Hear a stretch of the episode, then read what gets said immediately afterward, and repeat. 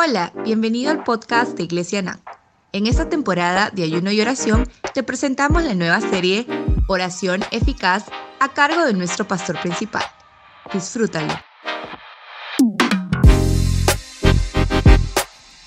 Hola, soy tu amigo el pastor Herbert Jiménez. Bienvenidos a esta nueva serie que compartiré contigo. La oración eficaz. Capítulo 1. Santiago capítulo 5, verso 16 dice algo asombroso. La oración eficaz del justo puede mucho. El deseo del Señor no es solo que oremos. El deseo del Señor es que disfrutemos de la oración y que nuestras oraciones tengan respuestas. Nada más difícil que no saber orar, pero peor aún, orar sin respuestas.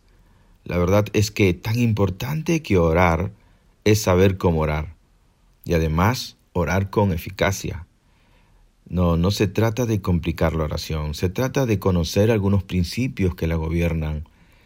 La oración es como tener una audiencia con el Rey del universo, quien además es tu Señor, pero sobre todo tu Padre. Y sí, es verdad, Existen ciertos protocolos espirituales si le vas a pedir algo a Dios y también si te acercas a Él. ¿Protocolos espirituales? Jamás oí de eso, pensarás. Pero bueno, me refiero a esto.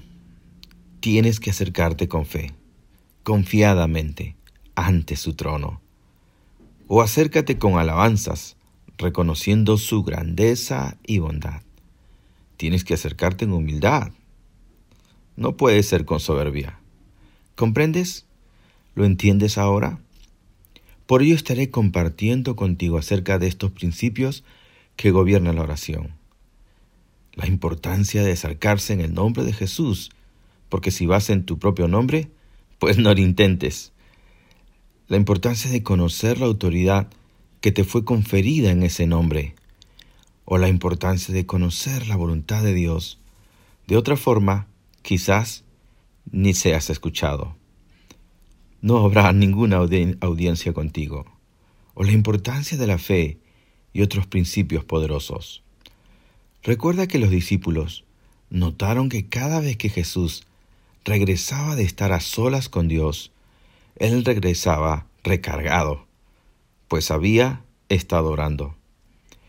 Pero si había alguien que sabía cómo orar y cómo orar con eficacia, ese fue nuestro Señor. Por ello se acercaron a Jesús y le dijeron, Señor, enséñanos a orar.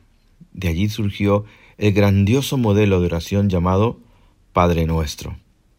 Si estás en camino de los apóstoles en sus inicios, puedes comenzar humildemente diciendo al Señor, Señor, enséñame a orar. Pero si ya tienes una larga jornada de oración, también podemos volver a decirle, Señor, enséñame a orar mejor. Siempre podemos aprender algo más, ¿verdad? Gracias. Este fue nuestro primer capítulo y te invito a que continúes conmigo en los que vendrán. Que Dios te bendiga. Gracias por conectarte con nosotros. Esperamos que este podcast haya sido de bendición para tu vida. Hasta la próxima.